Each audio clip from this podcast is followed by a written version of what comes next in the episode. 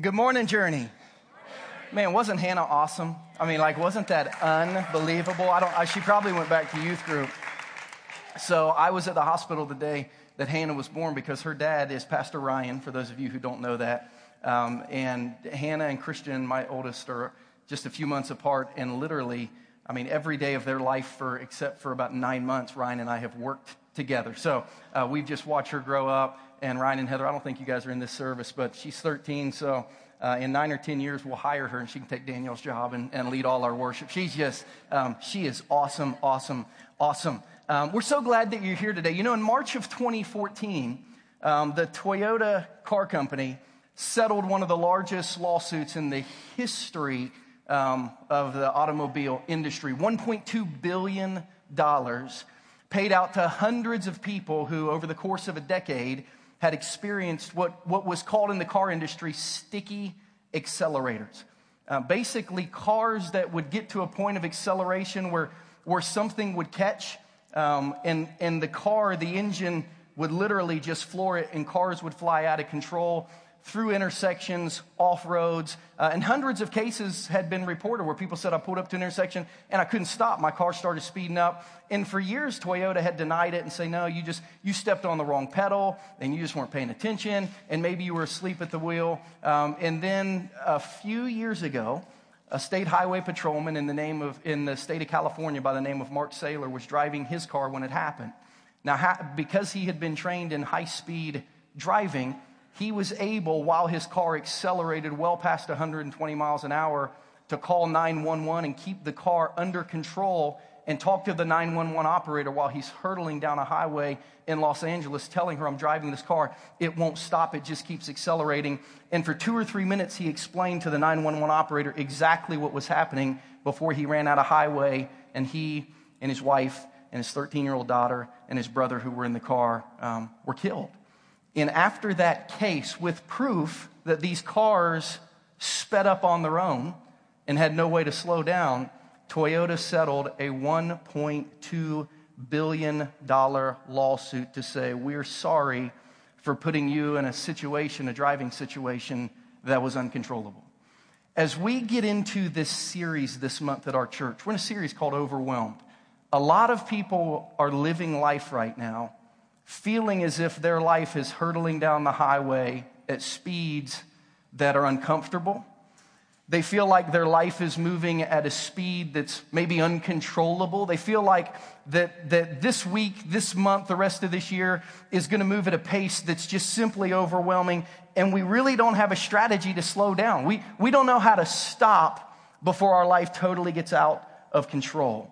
And as we look into scripture, that's not the type of life that God wants us to lead. He doesn't want us to live a life that feels uncomfortable, uncontrollable, overwhelming. He doesn't want us to live a life that feels like it's totally out of control. Instead, according to what we read last week, if you have your Bibles, I want you to go to Ecclesiastes chapter 3. God's goal for us is to live a life that's enjoyable. God's goal for us is to live a life that, uh, that is satisfying. God's goal for us is to live a life that is kind of anything but overwhelming. And in Ecclesiastes 3, if you don't have your Bible, our ushers have some. They, they're going to go down the aisles. And if you want a Bible, if you don't have one, but you want one, or you need to use one this morning, just wave at them. They'll give it to you. Solomon tells us the life that God wants us to live. But it's not the life that a lot of us are living. In 1965, Mick Jagger and the Rolling Stones really became famous in the United States because they released a song called I Can't Get No Satisfaction. And that's kind of the life that so many people are living today in, in the most blessed country, in the wealthiest country in the world.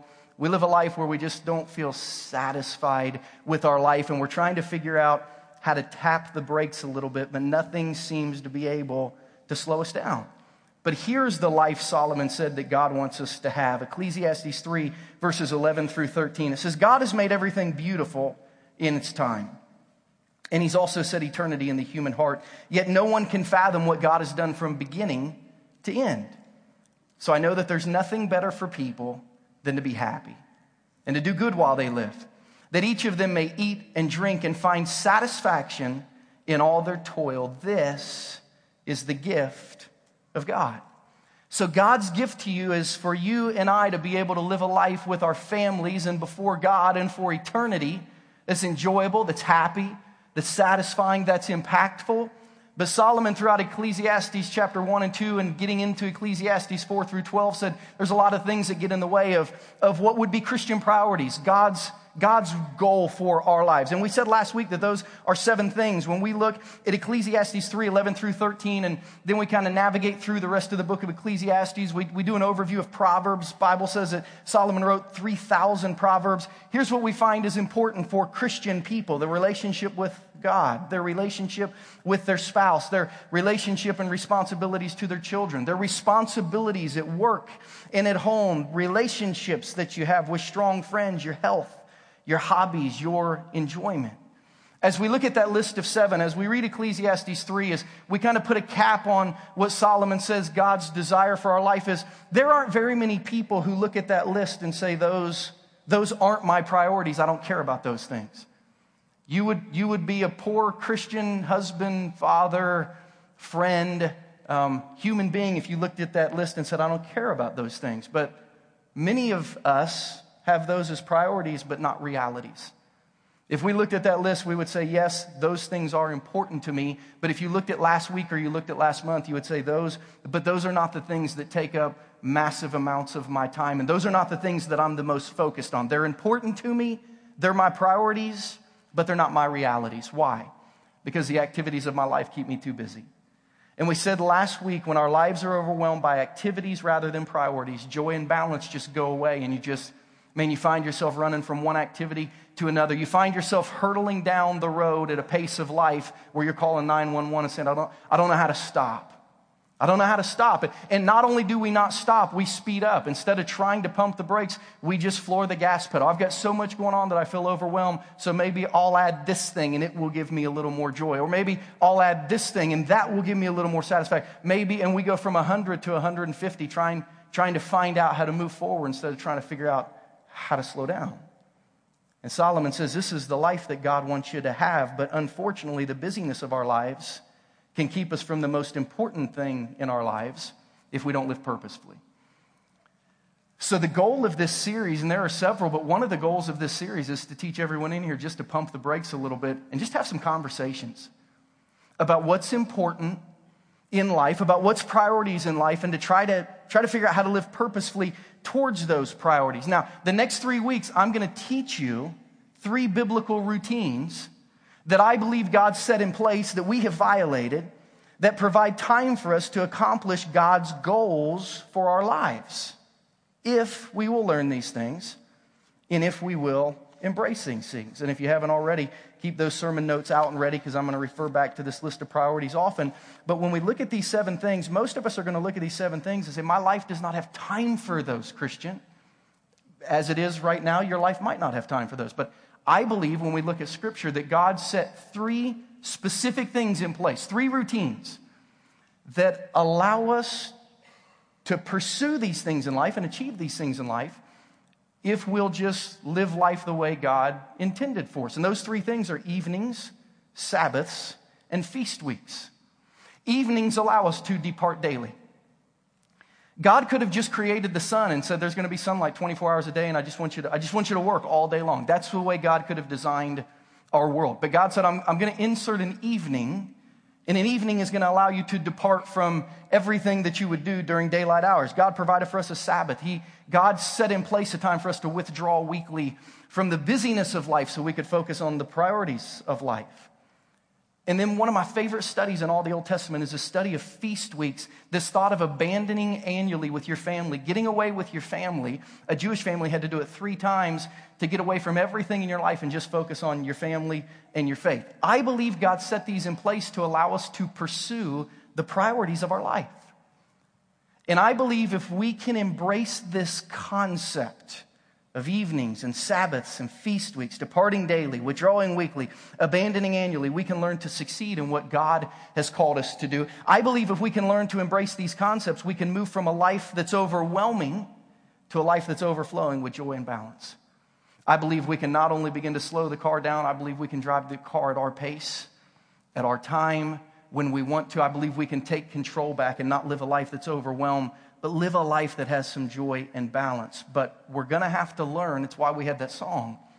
We're going to have to learn as people to push the busyness of life every now and then to tomorrow We've got to embrace this thought of tomorrow. I, I can do this tomorrow. Because if we can push busyness to tomorrow, we can embrace priorities today. And if we'll do that just a little bit at a time, we're going to see our life slowly begin to change. And I think three things can help us with that that I want to show you. Number one, some biblical concepts I've learned that are pretty simple but transformational if you put them into place. We've got to learn to flip our day around. We have to learn just from a mental perspective and from a scheduling perspective. We've got to learn to flip our day around. And I've actually got like a little pop quiz for you on your sermon notes that I'm going to ask you to just fill out. But I'm going to ask you to do it very, very quickly because it'll be awkward if I give you like a minute and I'm just standing up here looking at you. So if I were to ask you, or if I were to ask a large group of people, um, write down the first thing you do every day. What's the very first thing you do every day? What's the very first meal you eat every day? What's the very first long term activity that you do every day? I mean, just start tomorrow. What's the very first thing you're going to do on Monday? First meal you're going to eat. First long term, first thing you're going to do that's more than three hours. What, what are the first things that you're going to do every day? I believe the answers to that list, if we took a survey, collected them, would look something like this. I believe most people would say the first thing they do every day is wake up. Maybe you said brush your teeth, drink a cup of coffee, but you'd have to wake up first. We say the first thing I do every day is wake up. First meal I eat every day is breakfast. Some of you are not breakfast people, but it is the first meal of our culture in the day. And you would say the first long term activity I do every day is, is go to work. You say, first thing I do every day, I get out of bed, get my coffee, get my breakfast, get, get whatever it is that's going to get me going, and then I go to work. These, these, are, these have become the priorities of my life schedule. Let me ask you a question. What if our days started in the evening instead of in the morning. Would that change, would that, would that change anything with us and how we're trying to pursue the priorities God has given us? Because I had this starting reality a few years ago, startling reality a few years ago in Israel. Our church goes to Israel about every year. We have some ministries that we work with and serve with over there. We'll be over there um, with 30 people this year in two separate trips that we're going to take. But the very first time I went over there, we landed on Thursday evening, went to the hotel, went to bed. Friday was our first day of sightseeing. And we had to get from Tel Aviv, which is the largest city in Israel, up to Haifa, which is the third largest city of Israel, during the course of this Friday. And, you know, we got up and saw some sights, and we went to where David killed Goliath and saw some more sights. And we went to Caesarea, where Paul was in prison and um, Herod died, and saw some more sights. And as we were going into Haifa Friday evening, we got into Haifa, and it looked like a ghost town. I mean, literally, everything was closed. All, all that was in, like, everything was dark. All the lights were off. We were almost at a gas, no gas stations were open. We hadn't eaten dinner. There were no restaurants open. I mean, the only thing that was there, Jeff was there, Zerb was there, Robbie was there, maybe somebody. The only thing that was in Haifa were cats. There were just like cats everywhere. But it looked like an aban- it looked like nuclear war had had. The, the city was, was abandoned. And I looked at the guy we were with who was taking us to Israel, and I said, like, what, like where are we going to get gas, and what are we going to eat, and where are we going to stay, and like, what is going on? Where is everyone? And he said, oh, everything is closed for the Sabbath. And I said, the Sabbath is Saturday, and like the Sabbath is tomorrow. He said, no, the, in Israel, the day starts in the evening. The Sabbath is the Sabbath starts Friday night in our vernacular, because in Jewish culture, the day starts in the evening, not the morning. This is crazy. So, have you ever read Genesis 1, the creation week? I said, yes. So, have you ever paid attention to what it says? Apparently not. Go to Genesis 1 in your Bible if you have, if you have Genesis 1. Genesis 1, it'd be like one of the very first pages in your Bible.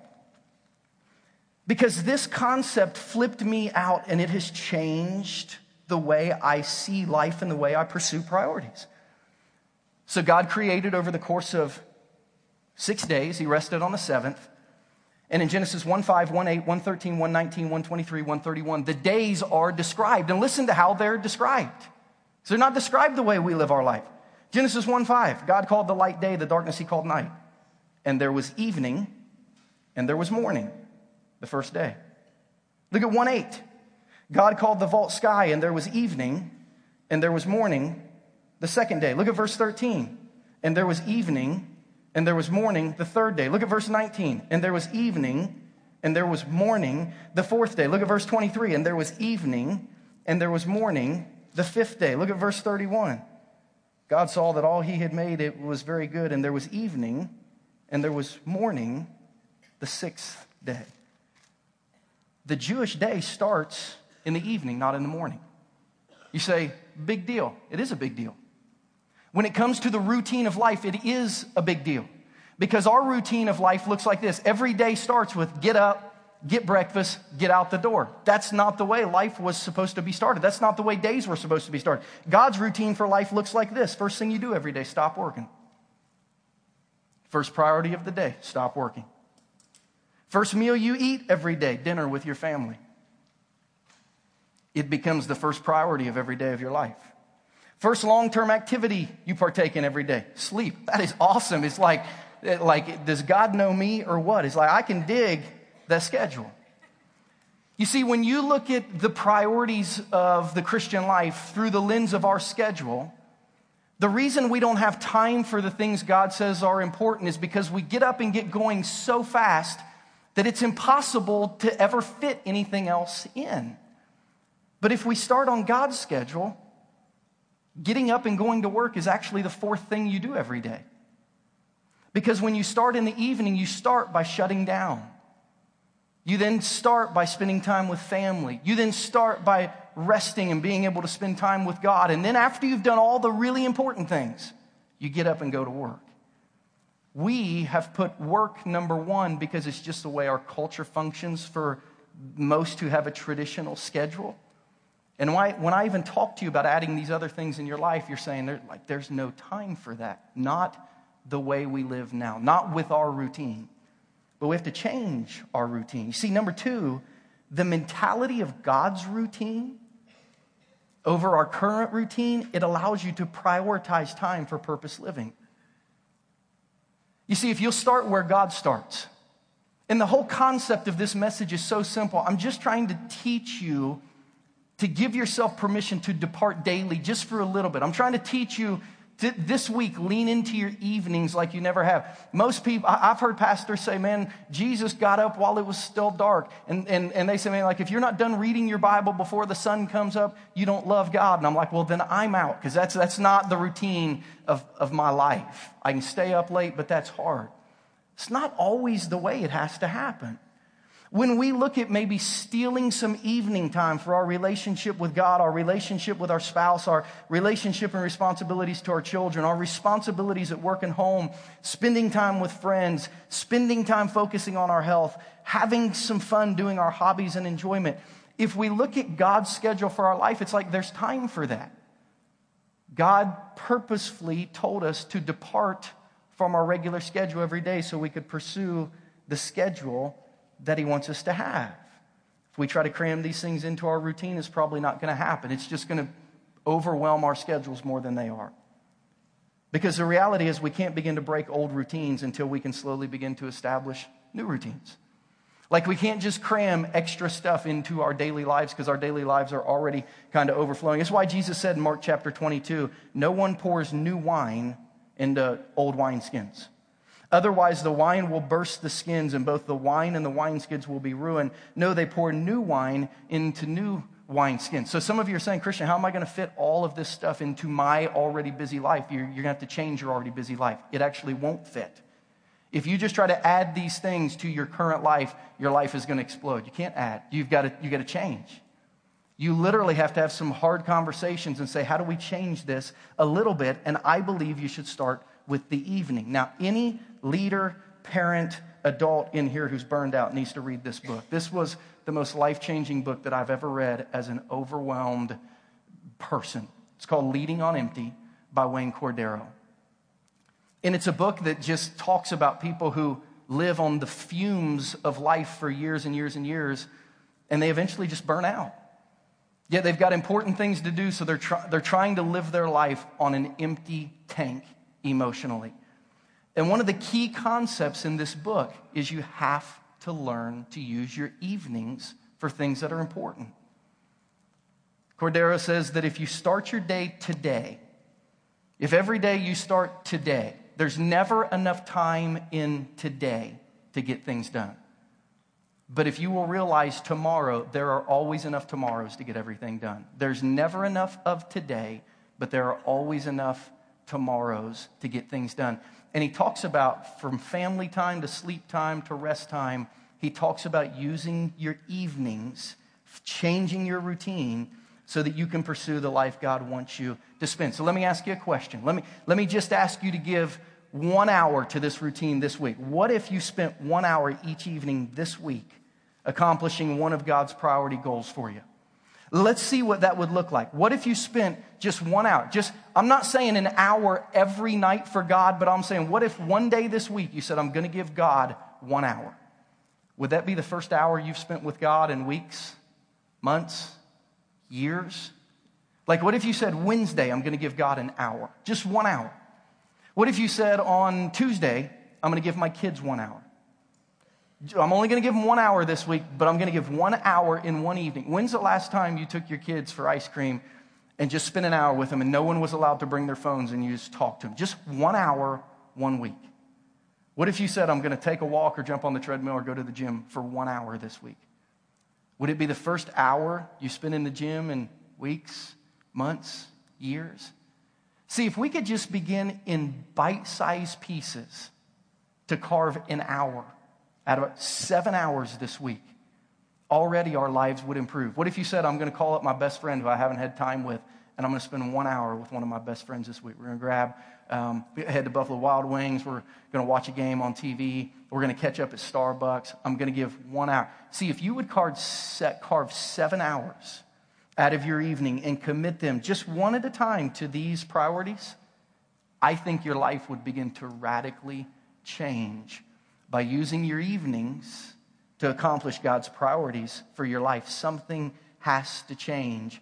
Is why Jesus said, or, Paul said in Ephesians 5:16, you have to learn to redeem the time. You have to buy it. You have to purchase the time that you have to live. It's so valuable because the days are evil. So there's your challenge for this week. Spend one hour every day this week just accomplishing one of these things. Just set an alarm clock on your phone and give it an hour. Give God one hour this week in your evening. Give your kids one hour. Give your spouse one hour. Give a friend one hour. Give a hobby one hour. Take a pitching wedge into your backyard. Hit golf balls for an hour or whatever you do that's fun. Listen, give yourself an hour every evening this week and see if life doesn't begin, the burdens of life to just begin to slip away a little bit. And then finally, I'm going to give you some advice that was given to me while leading in Israel. You'll notice when that day is over. You know, as a father and as a husband and as a leader, I used to never notice when it was dark outside. But since this concept, notice the first star, came, I'll be sitting in my office, I'll be pounding away at my laptop, and I'll look outside and see it's dark. And somehow that darkness says to me, This day is over, stop. This day is over, stop. Now, I'm not saying that, hey, when it's dark, quit working. But I'm saying if we can get this concept down that the stars mean the day is over and the next day is beginning, we can begin to transition in our minds. Here's what I want to challenge you to do I want to challenge everyone in here to create for yourself a hard stop every day where work and work correspondence is finished. Because we've got this little evil device in our world now called a cell phone that, that doesn't do this for us the way it used to be done. I mean, 25 years ago, no one left the office and took their office phone and their typewriter or their big computer and their copy machine and their fax machine and all their, fi- you know, their filing cabinet. They didn't load it all up, take it home, and then reset it up in the living room beside them so that while they were having dinner, if anything came through, they could go and respond to it. But man, I see families sitting in restaurants having dinner, and I eat, fam- eat dinner with families in homes and like their cell phones right there. They literally have brought their work to the dinner table with them. And they take their work to their kids' sports games with them. Could you have imagined? Think of those of you who grew up with, you know, going on road trips with dad in a conversion van. Can you imagine dad setting up a mobile command unit in the back with all his stuff so that if he got a phone call on the way to the beach, he could make sure and take it and send an email and check all this stuff? We never separate from our work if we're carrying our phone and it is a work phone. Remember when people used to have a home phone? How many of you don't have a home phone anymore? Yeah, well, cheap. We don't, I, I don't either. It's like, I'm not going to pay that money. But there's kind of a cultural respect where it's like, hey, it's six or seven o'clock. I'm not going to call them at home. But people will call your cell phone like night and day, shoot you a text message. So there's never a separation. So I want to challenge you, and I can't tell you what time it is for you. But sometime after that first star comes out and it gets dark, just go put the phone away for a few hours. Plug it in in a room that you and your family won't be in and shut the door. Put it in a drawer, turn it off, only to be turned on the next day. But here's the reality if we can learn to embrace the mentality that the sun will come up tomorrow and then I can go back to work, then we'll be okay shutting the thing off and thinking, I'll, you know, I'll see it 5 or 6 a.m. You can even talk to your phone, tell it goodbye. Hey, hey, uh, you know, it'll talk back to you these days. See you tomorrow. I got to go be with the family now. And then, you know, go be with your family. Because if you ever hope to accomplish the other six priorities, and I say that tongue in cheek, because the reality is the ones we're missing are the most important six. But if we ever hope to accomplish the other six priorities, life outside of work, you have to stop working from time to time. I love how Solomon, in two verses, he confronts laziness and people who are working too much in Ecclesiastes 4, 5, and 6. He said, Fools fold their hands and they ruin themselves. Some people don't do anything. But he said, Better one handful with tranquility than two handfuls with toil and a chasing after the wind. You see, some of you don't have time to ever embrace your family, embrace your friends, embrace your health, embrace your hobbies, because your hands are full. It's where we get that saying, your hands are full. Solomon says one handful of work is good. That gives you another hand to do the other things you need to do in life. But if your life is consumed with chasing and holding on to work and stuff, he said, you, you, you're as backwards as a person who just won't even get up and go to work. One handful's good. Use the other hand to manage and hold on to your family. If you want to live a life that's overwhelmed, ignore, ignore these things. Ignore God, and you'll be overwhelmed real quick. Ignore your spouse, and eventually you'll be divorced. Ignore your children, and you'll find your children wanting to spend more time with other people's parents than at home. Ignore your friends, and you'll be very lonely and you won't have any. Ignore your health, and you'll always feel bad physically. Ignore your hobbies, and you'll live a life that you never laugh or have fun in. And it's funny, so many of us say, Christian, I'm totally overwhelmed. And we look at that list and we say, I just don't have time for that. I'm saying we have to learn how to embrace our evenings. We have to learn how to embrace our Sabbaths. We'll talk about that next week. We have to learn how to embrace our feast weeks, how to get away yearly, to focus on our family and our spiritual health. And if we do these things, we can accomplish this stuff. Sadly, just the guilt over knowing we're inadequate in these six areas. I mean, the guilt that people have in coming to church and saying, you know, I don't have time for God this week, it makes them so guilty that it's more overwhelming. People who realize I'm not going to have time this week for my spouse, they, they feel more overwhelmed just hearing the truth. So what happens? We have to change. If your life, let me say this to you very clearly, if your life doesn't have adequate time for the other six priorities, then you're not living your life according to God's plan. Something has to change. It may just be a really busy season that you're in. But listen, when phases of life become patterns of life and they don't change, you got to call time out and you got to do something. I'm going to read a verse to you that's not on your sermon notes because I didn't see it this week till Wednesday. I was laying in bed on Wednesday, I was doing my daily Bible reading, and I read a verse in Nehemiah that I don't remember ever reading before, even though I've read my Bible a bunch. And when I read this verse, I thought, it, it just, when I read this verse with my heart focused on this message, I thought, man, there it is right there. Nehemiah building the wall of Israel said this After I looked things over, I stood up and I said to the nobles, the officials, and the rest of the people, Don't be afraid of them. Remember the Lord who is great and awesome, and fight for your families. Fight for your sons and daughters. Fight for your wives and for your homes. Leave that verse on the screen for a minute. Go back one. Nehemiah would tell those of you today who are listening to this message and agree with everything that I say, but you don't know how you're going to change. He say, stand up and fight. Figure it out. Tape up the wrist, strap on the gloves, and fight for your families. Fight for your marriages. Fight for your kids. Don't resign yourself to a life that's overwhelmed. Fight for your family. You know, I was so blessed to be raised by possibly the greatest dad on planet Earth. My dad is my best friend. He was my best man in my wedding. My dad was my principal growing up, my athletic director, my football coach at a very small school. And maybe you've had somebody like my dad in your life that really believed in you, but my dad spoke life into me. Maybe you had a parent or a grandparent or an uncle and aunt or a coach or a teacher that came along beside you and like said, you can do anything. But my, my dad did that for me. My mom, you know, spoke life into me as well. My mom always told me I had a good heart, which, you know, I look back now and I'm, I, you know, I, maybe she thought I was ugly because, I, you know, she's always like, you have such a good heart. Like we take our Easter picture and she, my, got two sisters older and like, girls, you look so pretty and Christian, you got such a good heart. And I look back now and I'm like, you know, whatever. Uh, you know, I'm not sure what was meant by But my dad would always say, it's going to sound weird, but my dad would always say, say, Christian, God made you a Newsome. And he said a lot of things to me, but as my coach, kind of his, his coach thought in my life, is he said, God, um, God blessed you to throw things. Now, here's what he meant by that. My dad was a pitcher in college. He played baseball through in the 90s. His little brother um, was a pitcher in college through in the 90s. My cousin, who's his son, played Division One baseball through like 94. And my dad would always just tell me, "You are Newsome, you can throw. There's something in your arm that can throw. You're a Newsome, you can throw." I mean, like from a very young age, he would tell me, "God made you to throw." Um, but by the time I was in kindergarten, Dad wasn't a baseball coach anymore; he's a football coach. So I was raised like every day by 60 babysitters that were 9th through 12th grade football players, like every day. And football became, I mean, the obsession of my life. When I got into eighth grade, my dad gave me this bag um, full of footballs.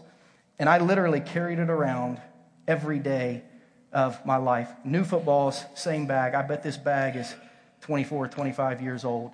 Um, and my life became football.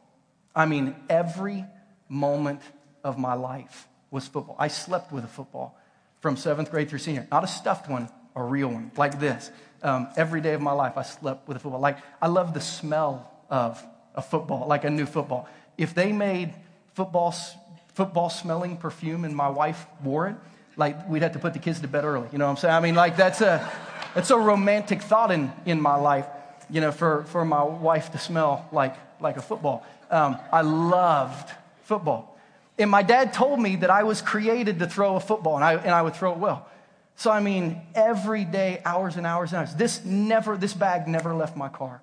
Um, if I went and stayed all night with a friend, I would, I would take it with me. It went every sport that I played. It would go to practices before practice and after. If I, had, if I ever had a spare moment, all I wanted to do was throw football. And, and I got pretty good at it. Whether I was blessed genetically or my dad just tricked me into practicing a lot. By the time I was in sixth grade, I could throw a football about 50 yards. By the time I was in college, I could throw it 70. I was blessed to have my college paid for by throwing this little thing around. I mean, I love the game of football. And, and even now, today, like, have you ever seen a dog when someone's throwing a ball and they're, you know, they like what? Like, if I'm anywhere and there's a football thrown around, like, it, it grabs my attention. And I speak at a lot of youth camps. Um, this summer, I'll speak at one in Florida, one in Georgia, one in Texas. Um, and every time I'm there, they have some activities.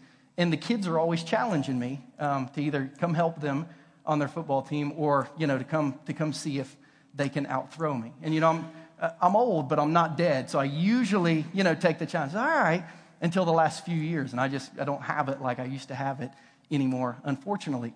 But we were at youth camp a couple years ago with our kids, and they'd set up this week long competition that was like everything from the mile run to the football toss to weightlifting to push ups to CrossFit stuff. And the kids kept, kept asking me, Are you going to participate in the football throw? I said, Man, I haven't thrown a football in years. Probably not. They said, Oh, come on, come on, come on, you have to. I said, Okay, I'll, I'll throw on the last day. But I told the guy running the competition, You have to tell me what the furthest throw is. So if I can't beat it, I'm not going to do it. But you know, if it's around, if it's around 50, I'll, I'll be all right. So I went there the last day, last throw, and they had snuck a college baseball player in who threw at 60. And the guy told me the long throw is 60. And I thought, oh, I don't know if I can do it but there was a big crowd and my ego got the best of me. I said, all right, give me a ball. So I took a few warm up throws and I threw three throws and, and I didn't get it. I felt like the last two throws were exactly a half yard short, 59 and a half yards. And I just said, I, I can't do it. He wins. And as I was walking away, Robbie McCord, one of our elders, was there. And literally, as I was walking away, he said, You hurt your arm, didn't you? And I said, I think that I did. I hurt my arm so bad. Like the next morning, I had to preach left handed. Like I, I, literally couldn't even raise my arm. I was like, God loves you. It, you know, like, that's how I pointed. Like, my arm hurts so bad. So I go to the doctor when I get home and I said, Man, what, what did I do? I can't lift my arm. What did I do? And he said, Well, tell me what happened. So I told him what happened. He started laughing. Um, and he said, Son, you don't, uh, you don't have any brakes left. I said, what, what do you mean? He said, You don't have any brakes left. He said, You got two types of muscles in your body. He said, You've got motor muscles that get things moving forward, and then you've got brakes that, that stop things. And he said, Your arm, he said, you, You've thrown enough football that your arm is going to work, it's going to move forward the rest of your life. So, how many, how many pass attempts do you have, like in games, actual game pass attempts? I said, eh, Probably 1,000 between high school and college.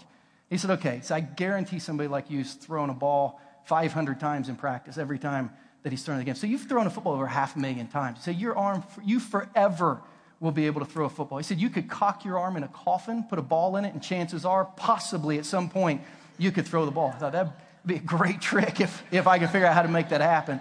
Um, but he said, You're always going to be able to throw. He said, But old men always hurt the brakes. And he said, When your motor starts getting some forward, he said, There are muscles in the back of your shoulder that stop your arm from flying off your torso. And he said, Old men always hurt the brakes. So that's why old men hurt their backs, not their abs. Their abs get things moving forward, and then their back can't keep up. It's why old men hurt their Achilles, not their calves. Their calves start pumping, and their Achilles can't stop it anymore. It's why old people hurt their hamstrings, not their quads. He said, The older you get, once things in your life get moving forward in a fast direction, it's really hard to slow them down. And I thought this week about that physical statement spiritually. And I thought, how true is that for us?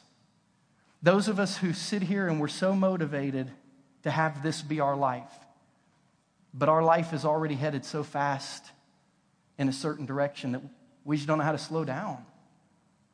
I mean, we really want this, but we're so set in our ways, we just don't know how to slow it down. And Nehemiah would say, if God's communicating with your heart and telling you this is where you're supposed to be, but it's not where you are yet, and even though it's going to be really hard, you're going to have to stop and figure some things out.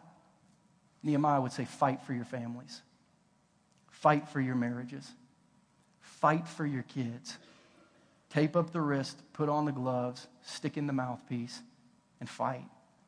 Because it's worth fighting to live this life, a life surrounded by and close to God, your spouse, children, friends, health, hobbies, and work but these things first and these things most. The goal that I have as a pastor is that the people in our church, the families in our church, the, the marriages in our church, the parents in our church would be some of the strongest in our community. Not because we're great people, but because we serve a great God. We figure out how He says to live life. We try to do that. And the result is it works. So I want to challenge you. You want to change your life? Fight. Start by taking back a little of your evenings. See if this week isn't one of the best you've had yet this year. Let's pray together.